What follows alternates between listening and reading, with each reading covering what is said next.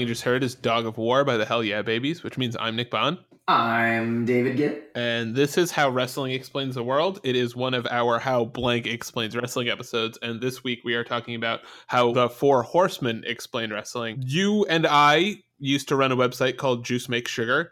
And on that website, we used to have something called Wrestler of the Week. And when we ran out of wrestlers to write about, we had something called Stable of the Week. And one of the stables of the week, obviously, was the Four Horsemen. You wrote most of that. I wanted to start talking about it through what I think was my favorite piece from that week, which was called, and uh, you can check this out at juicemakesugar.com.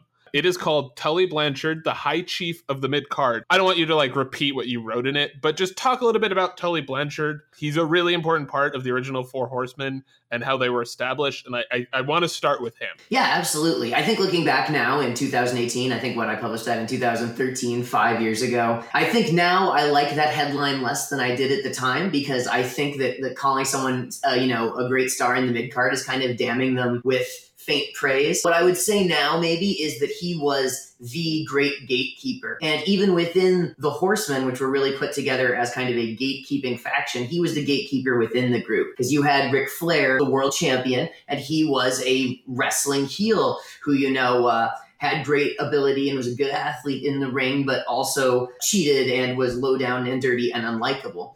And you had Tully, who had a very similar gimmick. He was also a great wrestling heel. He was maybe a little more vicious than Ric Flair, but a similar style and, and similarly a ring general, someone who could really kind of get a great match out of anybody, you know, at the time when the heel was really in charge of of walking someone through the match, really. Yeah, and kind of explicitly not as good as Ric Flair. Like he was not as good an athlete. He didn't have the necessarily the cardiovascular. Ric Flair was the man, and Tully Blanchard was someone who was kind of on the same level as him, but just slightly below, and worked a really similar style. So, like when a babyface like Magnum TA really got the better of Tully Blanchard, it kind of you know made the fans wonder, well, gee, you know, I bet Magnum would do really well against Flair, and that's a super important role. That's really like like we said, kind of like the high chief of the mid card, really the the captain of the supporting characters, the person who really gets people ready for the champion. Throughout wrestling history, within the business, that's always been a really respected role. And one of the things you mentioned I, I always really liked was that they were consummate champions. They all were legit the best people in their division. Obviously, Ric Flair, who already in '86 was a multi-time world champion, definitely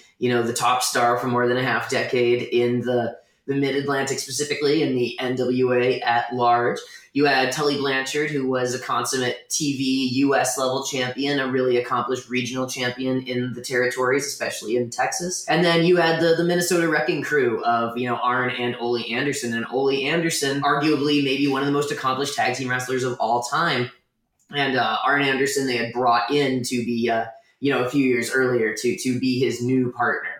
So they, and they were they were a great tag team in the tradition that the Anderson brothers tag teams always have been, whether it was Gene and Lars or Gene and Ole or now Ole and Arn. It is weird because of the dynamic he has with Flair, but I, I think Arn Anderson, Tully Blanchard does get credit in a way that I think Arn doesn't, it, and is something you notice in early '90s WCW, which is something we talked about a couple of weeks ago, that he is kind of one of the saving graces of the post height of the horseman horseman. Yeah you know especially i was listening to uh, what happened when tony Schiavone's podcast. I think this was two weeks ago or maybe three weeks ago. It was one of the more recent episodes but he was specifically talking about the time when flair was gone in the wwf and the title was on Windham for a lot of that time and they're like Windham and Luger and they're always the we want flair chants and uh, Schiavone came out and said, like, hey, don't you think that maybe this is when we should have put the world title on Arn Anderson?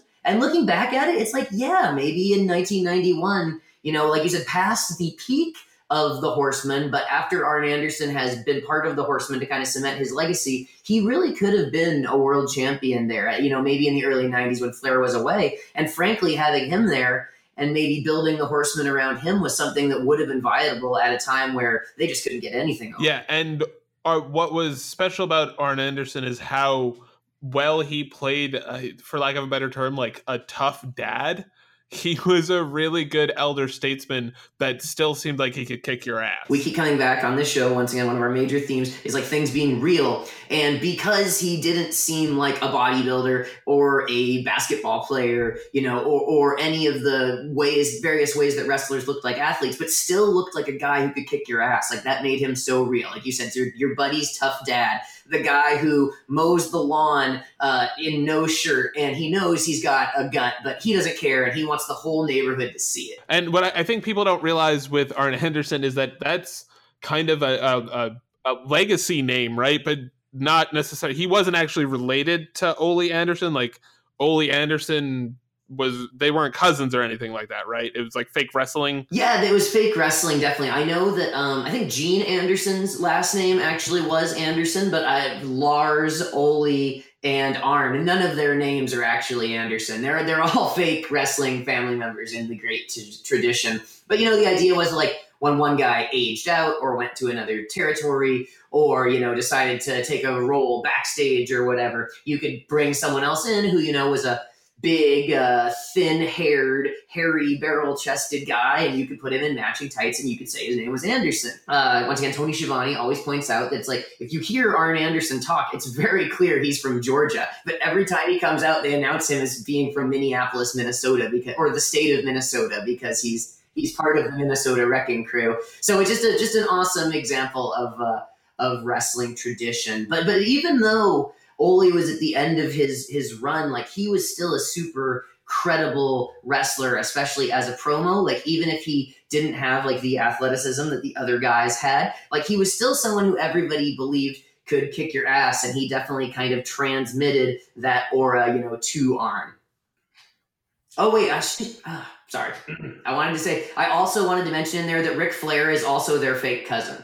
Oh right, yeah, that's important and this is something you also talked about in a, what we used to call better know a, a wrestler or in this case stable that they came together organically in the sense that they were like you said it was planned in the sense that it's wrestling but they didn't say like we're starting this group. They were guys that were all heels together and were like, hey, we work together great. Yeah, I think the way it started, uh, like I said, I, have read about this online. I've also heard uh, both Tony Schiavone and Arn Anderson talk about it in various interviews. Is that this is in the days of like the long mammoth TV day in the territories where like everybody would stand around and do not just their promos for the next month worth of TV, but you know, their promos for every little town that they went to, like the regional, localized, town specific promos. So, like, these were literally like monster 8, 10, 12, 14, 16 hour days uh, in the days of the territory where just everybody, you know, by the end of it, everybody would be pretty edgy and real ready to be done for the day. It's one of the reasons that, like, wrestlers uh, are so mean to people who are bad promos because like if you were a bad promo and it took a lot of takes you'd be holding everybody else up. The end or uh, of one of these marathon tapings they they had to do a taping a, a promo for some particular town and basically they just said screw it let's get all the heels who are appearing in that town in the same interview. And they'll just cut the interview together and say we're the heels we're the champions because they had all the belts at the time the wrecking crew were the tag champs. Flair was uh Flair was the world champ, of course, and Tully was either US or TV champion at the time. So they had like all the belts. So th- they they went out, and uh, while Arn had the mic, he just happened to say, "You're looking at the greatest assemblage of of uh, forces since the Four Horsemen of the Apocalypse, or something like that." And supposedly, uh, they say cut. And as they're getting ready to move on to the next promo, uh, Schiavone turns to Arn Anderson. he says, "Hey, that Four Horsemen thing you said." Uh, he's like, "It sounds like you just." Named yourself. Like now that's what we call the heels. And everybody at the time kind of like was like, oh, yeah, maybe that's a good idea. And it was something that they didn't immediately adopt it, actually. It kind of trickled down. It was an idea that percolated in the company that like the Andersons and Flair and Tully and JJ Dillon and you know and like we're all coming together and like yeah this four horsemen thing this idea of us being together like i think there's money in this. At the same time you know the booker like dusty rhodes say looking for for ways to get himself and his friends into jeopardy. Obvious, it said like, geez, well, could you imagine if all those guys were rolling together and trying to keep those titles by hook or by crook? Like that would be a real force. And I think it took a number of weeks, even within the company, before they officially decided this is the Four Horsemen. It's a real thing. At first, it just started as something Arn Anderson said, and then it was kind of a wouldn't it be cool idea that people were kicking around the office.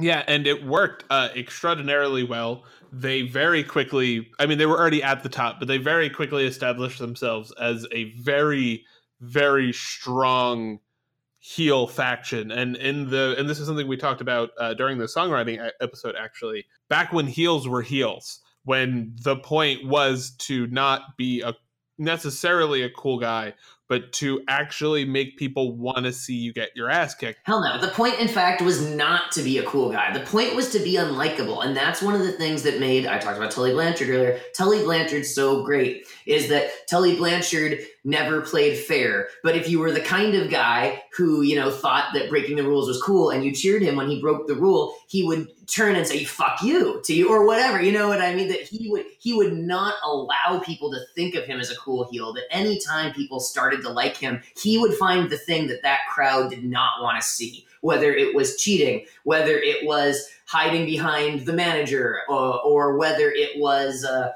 whether it was cursing, whether it was doing something just you know unsavory, that he would find that thing to make sure that everybody hated him. So it wasn't just that people. Yeah, it, it wasn't just that, that, that there weren't as many cool heels. It's that if you were trying to be a cool heel, everybody else would think that you weren't a team player. Because the point of the the heat the heel was to to get the heat to do stuff that was unlikable to to create an environment in which people wanted to see them get their asses kicked and the Four Horsemen were excellent at that.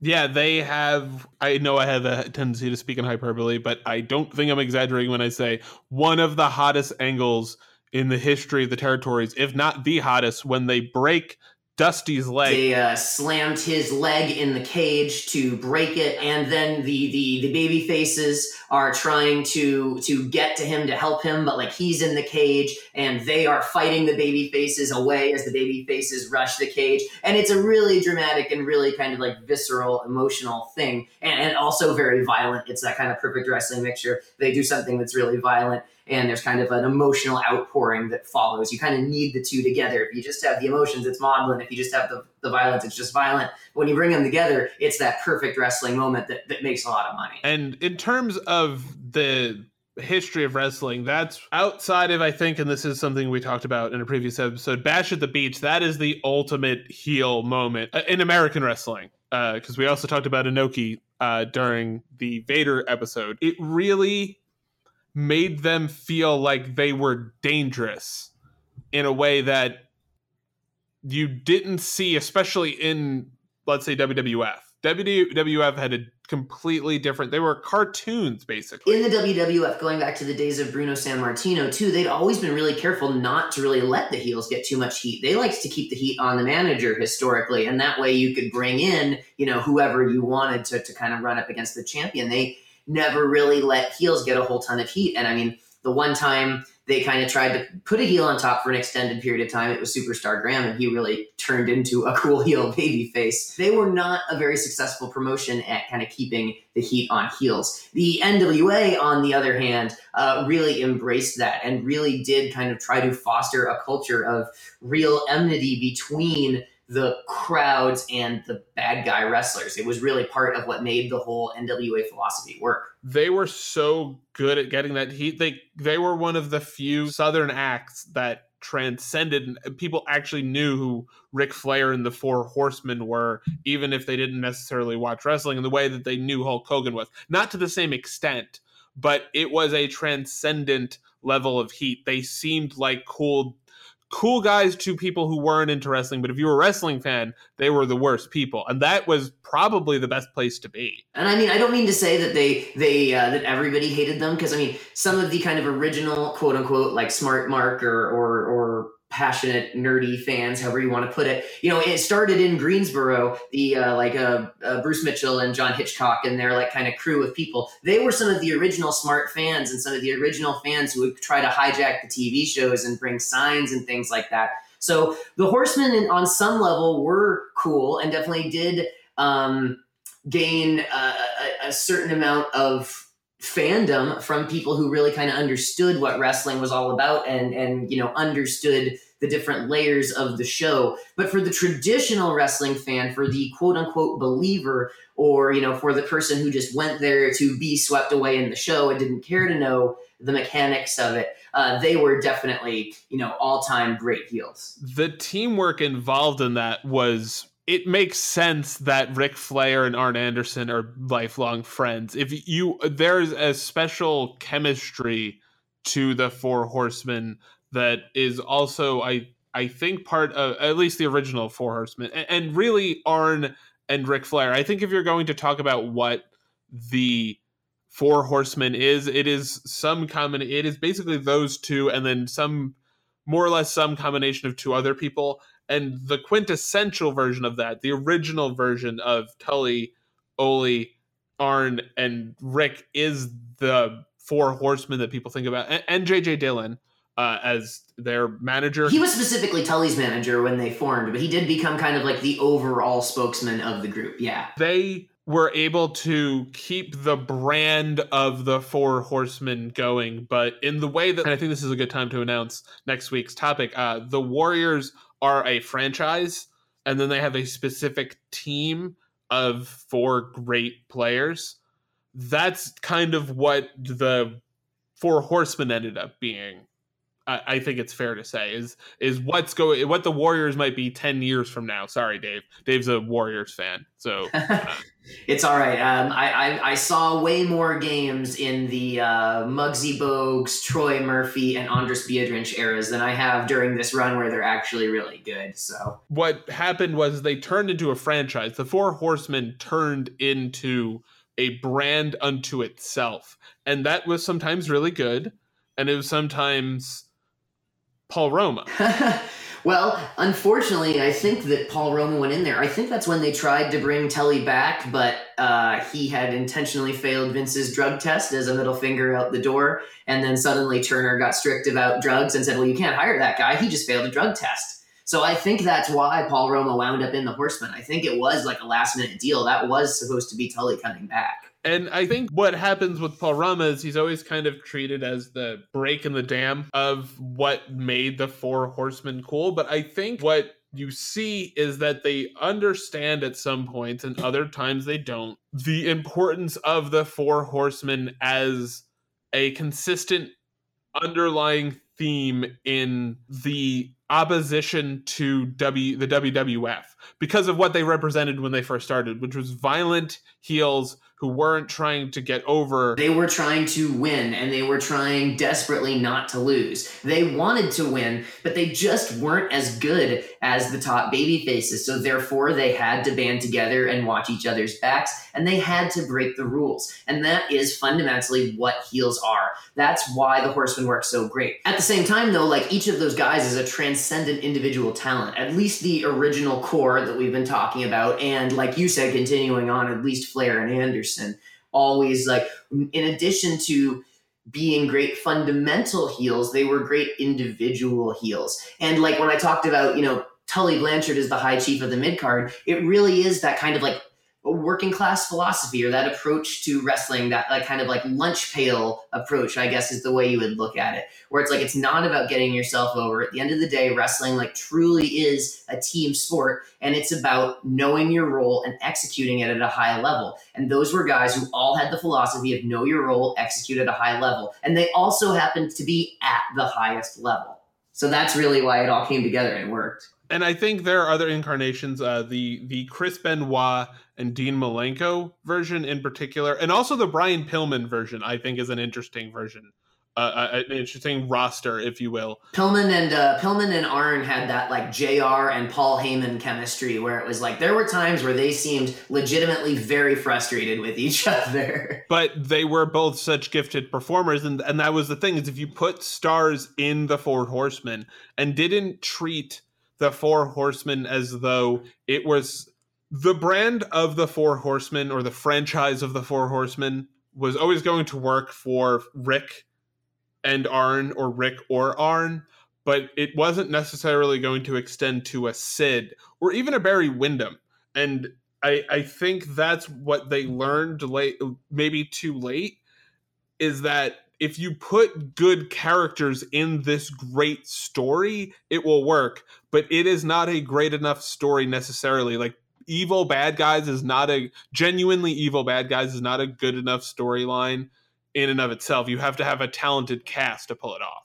No, in the past on this show, we've talked about NWO, we've talked about Dungeon of Doom, and it's definitely clear that no matter how over a faction gets, there's never been any faction in wrestling where you could just drop people in that faction, suddenly have them wear the colors, and make them over. It's just never worked. And there, there's there's all these attempts to go back to the well as if it did work at some point, but it really never did. Yeah, there's not a single instance I can think of where it was uh, in any way better the only thing that comes close, and I I genuinely don't think it was, is DX.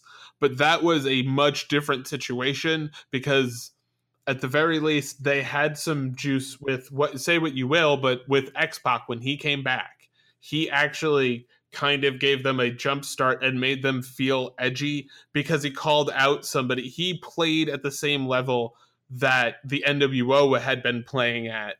Oh, so for my money, the X Pac and New Age Outlaws are the superior version of DX. Like Hunter, X Pac, New Age Outlaws. Like, yeah, that's way better to me than Hunter and Shawn uh, farting around. Both the original version and any of the revivals thereof. When I think about it, I, am thinking about the very early pre Montreal Screwjob D-Generation X. For me, at least, I I enjoyed uh, Bret Hart so much that by extension I enjoy Degeneration that version of D-Generation X. But overall, in terms of quality, I, I definitely agree with you. If you look at the two groups, but that is really the only example, and it's because they had a bunch of guys that were actually talented enough to keep it going, which is what we're talking about. They had again, say what you will, but Road Dog was an incredibly overperformer who worked with someone who could actually put in the work in a match to make the whole thing work. Yeah, and and Waltman was legitimately their friend, and like that was. I'll say, in as much as people know about any backstage details, and anybody who knew one backstage detail knew that one, that, that he was legitimately, you know, part of their clique, and that kind of made that work. And then when you looked at the New Age Outlaws, you kind of said, well, they have the same kind of attitude, so therefore it works. Like I guess what I'm saying is that they were good and Paul Roma was bad, which is a which is an oversimplification. But but but that is a great. I guess like as a, as the the overused expression goes, maybe DX is uh, the exception that proves the rule. But I think what you said there was important is they had the attitude, which is what Chris Benoit and Dean Malenko had. Is that we're here to be the best, we're here to make money, cash checks, and get champions championships. That's it. And, and Brian Pillman is an interesting dynamic. I think those are really outside of the original four. It is um, for me, Pillman, Malenko, and Benoit are like the three best non-original version, and it's because Dean Malenko and Chris Benoit were perfect fits for the Horseman brand, and Brian Pillman was such a bad fit that it challenged what it meant to be a horseman. I think also I will uh, I'll defend Barry Wind the Barry Windham incarnation and that um like I agree that the Barry Windham someone who maybe I'm a little young for and I didn't see him in the early to mid 80s when he was super motivated and and uh, you know a tremendous natural and stuff. So so I I, I share your uh, millennial skepticism of Barry Windham.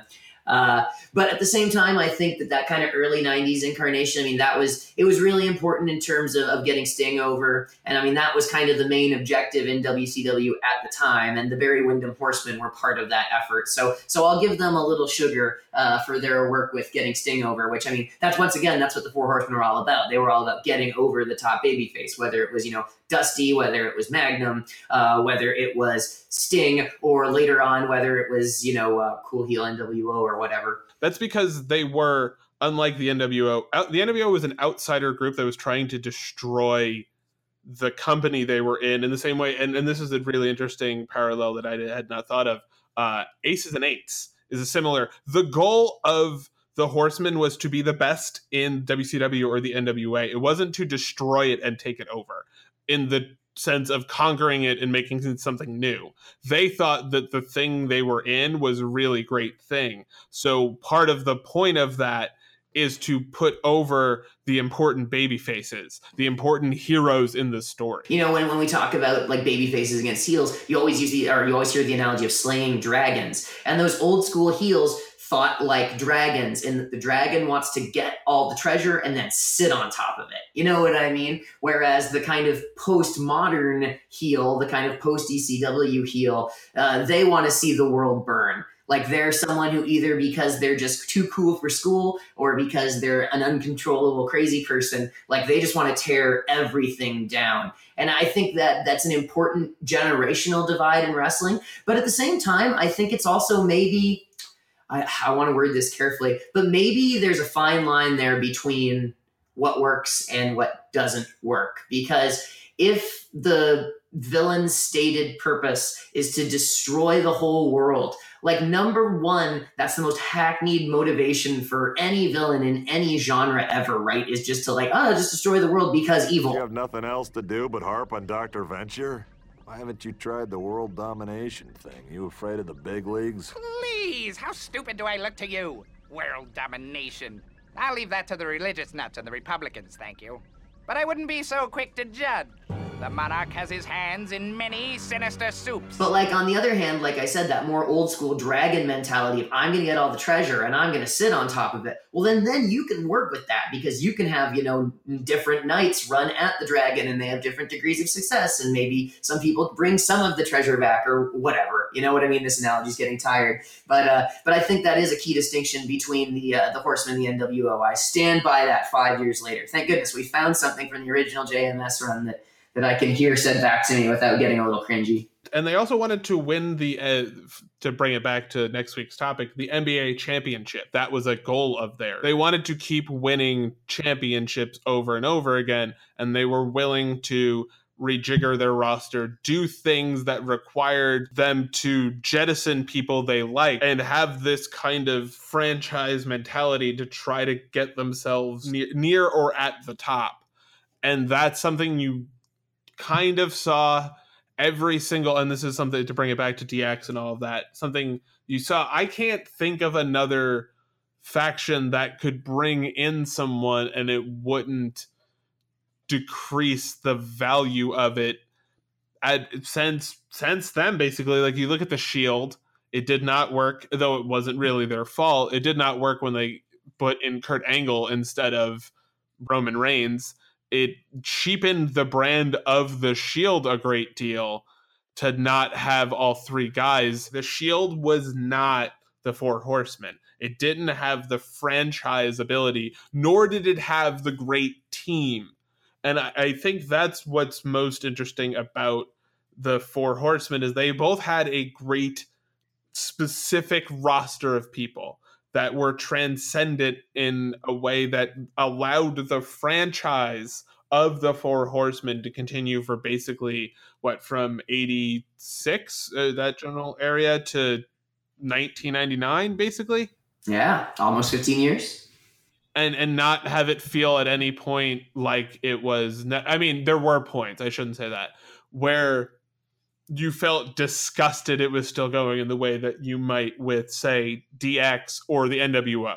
Yeah, I think there were some times that you felt bad for Ric Flair, like during kind of the early Hogan years pre NWO, where it's like they would talk about the Horsemen and they would talk about Arn and Flair that way, eh, but they didn't really book in any way that kind of that, that really backed up the idea that they thought that, that really meant anything. It was like they were just like you know, it's it's like uh, mentioning some guy's obscure All Star Game appearance in his like second season at the end of his career or something like that. Like it just if they just used it like some random reference point. Like yeah, these guys they, are part of a faction that uh, means something, I guess, or at least used to mean something. And, and, and that was just kind of sad to see because it's like they were still the same people and maybe they weren't at the height of their powers the way they were in 86 87 88 uh, you know what I mean? But at the same time, they were definitely still, like I said, like lunch pail guys who were going to get over the people you put them out there against. So it was kind of sad to see them, you know, nominally pay tribute to like, yeah, the horsemen, great, whatever. But but at the same time, to to not really let them do their thing which was to make the best baby faces look even better than any other people conceivably could. So yeah, speaking of feeling bad for Ric Flair, uh, he kind of uh, Arn Anderson had to retire uh, because of a neck injury. Unfortunately, Ric Flair did not have to retire because of a neck injury. He actually ended up going to TNA, and So there's, you know, ways to pay tribute to a guy's previous career without like um completely uh I don't, I don't know how to describe fortune, Dave. Can you help me a little bit?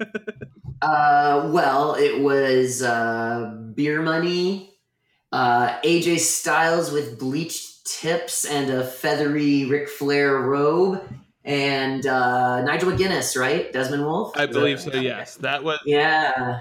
So all great talent, but um, it, it, it did not work. At, not good at all. Really, like really. It set it it actively set AJ Styles, James Storm, and Bobby Roode back like two years in their respective careers. Yes, because it made them feel as though it was their fault. Like it made you, I should say, it made it made you feel as though it was their fault that they had decided that this was a good idea to do. it was that bad of a misfire. I don't want to say it was like in and of itself a terrible thing. If they had formed a faction and had made reference to it being like the Four Horsemen with Flair as the JJ Dillon role, I think it could have worked. But they were basically like, it's the new Four Horsemen. You're like, whoa. Yeah. whoa. Why is Ric Flair involved? If it's the new Four Horsemen, because he does not look like the Ric Flair that we like actually liked. He looks like Ric Flair in TNA. Yeah, I guess by the same token, though, you could say that a few years earlier he did Evolution, and that was really just you know uh, Triple H fantasy role playing as Arn Anderson. But I think that worked because. Oh no! I'm just kidding. I'm sorry. Go ahead. Um, no, because uh, because Triple H defender to the rescue.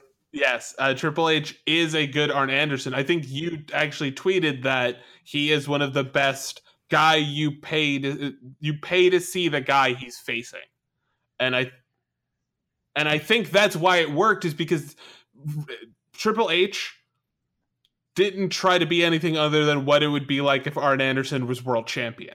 And I think that says to me that what you said earlier in the podcast is true that it could have worked if Arn Anderson was the champion, uh, the world's champion in WCW during some of the more lean years of the Four Horsemen because he could bring people in, which is the fundamental idea of the Four Horsemen. Yeah, absolutely. Bringing people together to accomplish evil means and get people over like crazy. Yes. Um, and get people butts and seats to watch them get their asses kicked. Exactly. Exactly. Uh, Important distinction. Yeah. As speaking of which, uh, we didn't want to give you necessarily like specific matches, but uh, you said you wanted to give like a specific time frame that you thought was particularly great for the Four Horsemen because of the way the network works. Yeah, so so really just zero in on that that Crockett NWA JCP content like between you know uh, late 86 and 88 uh, right after clash one so that's kind of the end bookmark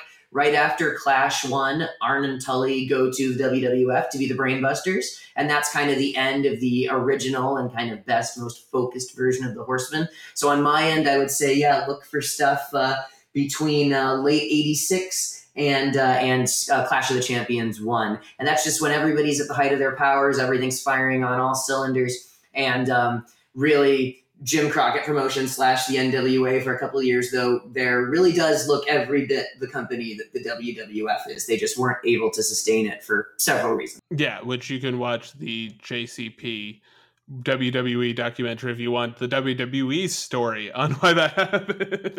it involves jet fuel. Speaking of the NWA, uh, before we go, you wanted to plug a specific column you were writing or should be out next week right? Yeah definitely. This column should be dropping a little later this week uh, by the time you're hearing this i guess. Um, probably closer to when the next episode of MLW Fusion is on so probably this will drop on thursday or friday. Um, but i kind of took a look at the mlw world heavyweight championship. Uh, they are in the very unique in this day and age and also very difficult uh, position of really trying to get a brand new world heavyweight title over. I mean, even if you look back at the early days of Impact and TNA, I mean, they you know they leased the NWA titles for a couple of years to really get off the ground because it's just so difficult to to build a new title. And you know the MLW title was around a little bit 15 years ago, but frankly they're starting fresh. So I really uh, I kind of identified three important things that a title needs to be or needs to do in order to become a truly, you know, great title. And I did a little assessment of, you know, where is MLW right now with regards to getting the title to that top level? What are they already doing well? Uh, what do they need to do better? And what needs to change? So uh, that'll be dropping on the Wrestling Estate late next week. Uh, if you follow me on Twitter at Dave Writes Junk, uh, I'm sure I will be tweeting out the links like a madman when it drops. So just follow me on Twitter. That's the easiest way to make sure you see it. And I got a sneak peek of the column. It is very good. I enjoyed it a great deal. Uh, oh, thank you. You can check out juicemakessugar.com for my wrestling content. And you can also follow me on Twitter at the Nixter. That's T H E N 1 C K S T E R. Don't forget to check us out on howwrestlingexplains.podbean.com. And don't forget to check out next week's episode on there at uh, howwrestlingexplains.podbean.com. It will be, as we said, on the Golden State Warriors, who, as we record this, are winning their third championship in four years. Or you can rate, review, and subscribe to us on iTunes. Uh, please rate and review us. I would prefer five stars. Dave believes that four stars are okay. Uh, next, he'll be voting for a communist in Texas. I was I hope you were going to say "Viva la Revolucion," but I, I guess. Oh, see, I couldn't think of anything snappy fast enough. I was wondering. I was I was trying to figure out what the hell I would be doing in Texas, other than voting for a communist. Which I mean, that's a hell of a cause. We are proud to represent the NWA. We're proud, second of all, maybe even first of all, to represent your company. I'm talking Jim Crockett Promotions by being the World Tag Team Champions in various states. Very easily, we are the best at what we do. You didn't hear any music. You didn't see any face paint. You don't see any glitter. What you see is plain boots and plain tights. And what you also saw was plain wrestling, which is on the marquee. These days, our business gets glamorized by different aspects and different people. That some of them like to call it showbiz. A lot of people like to think they're stars.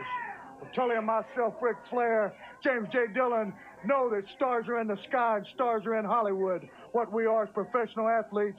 And every time we come to a building, you got to know, your brothers got to know, those people that have watched us for a lot of years got to know. That's the reason they keep coming back. And last but not least, we got to know that whether we're sick, whether we're hurting a little bit, whether we got problems at home or we had problems making our plane, that we give you 110% because that's what you pay for. And regardless of what you think, Luger, these people that buy these tickets don't pay our salary. His brother and he does, and they pay us real well because we're worth every nickel.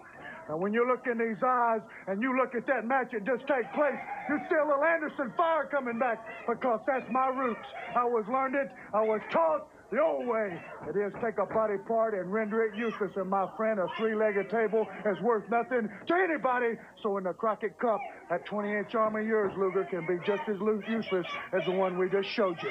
We are the best. We are the horsemen.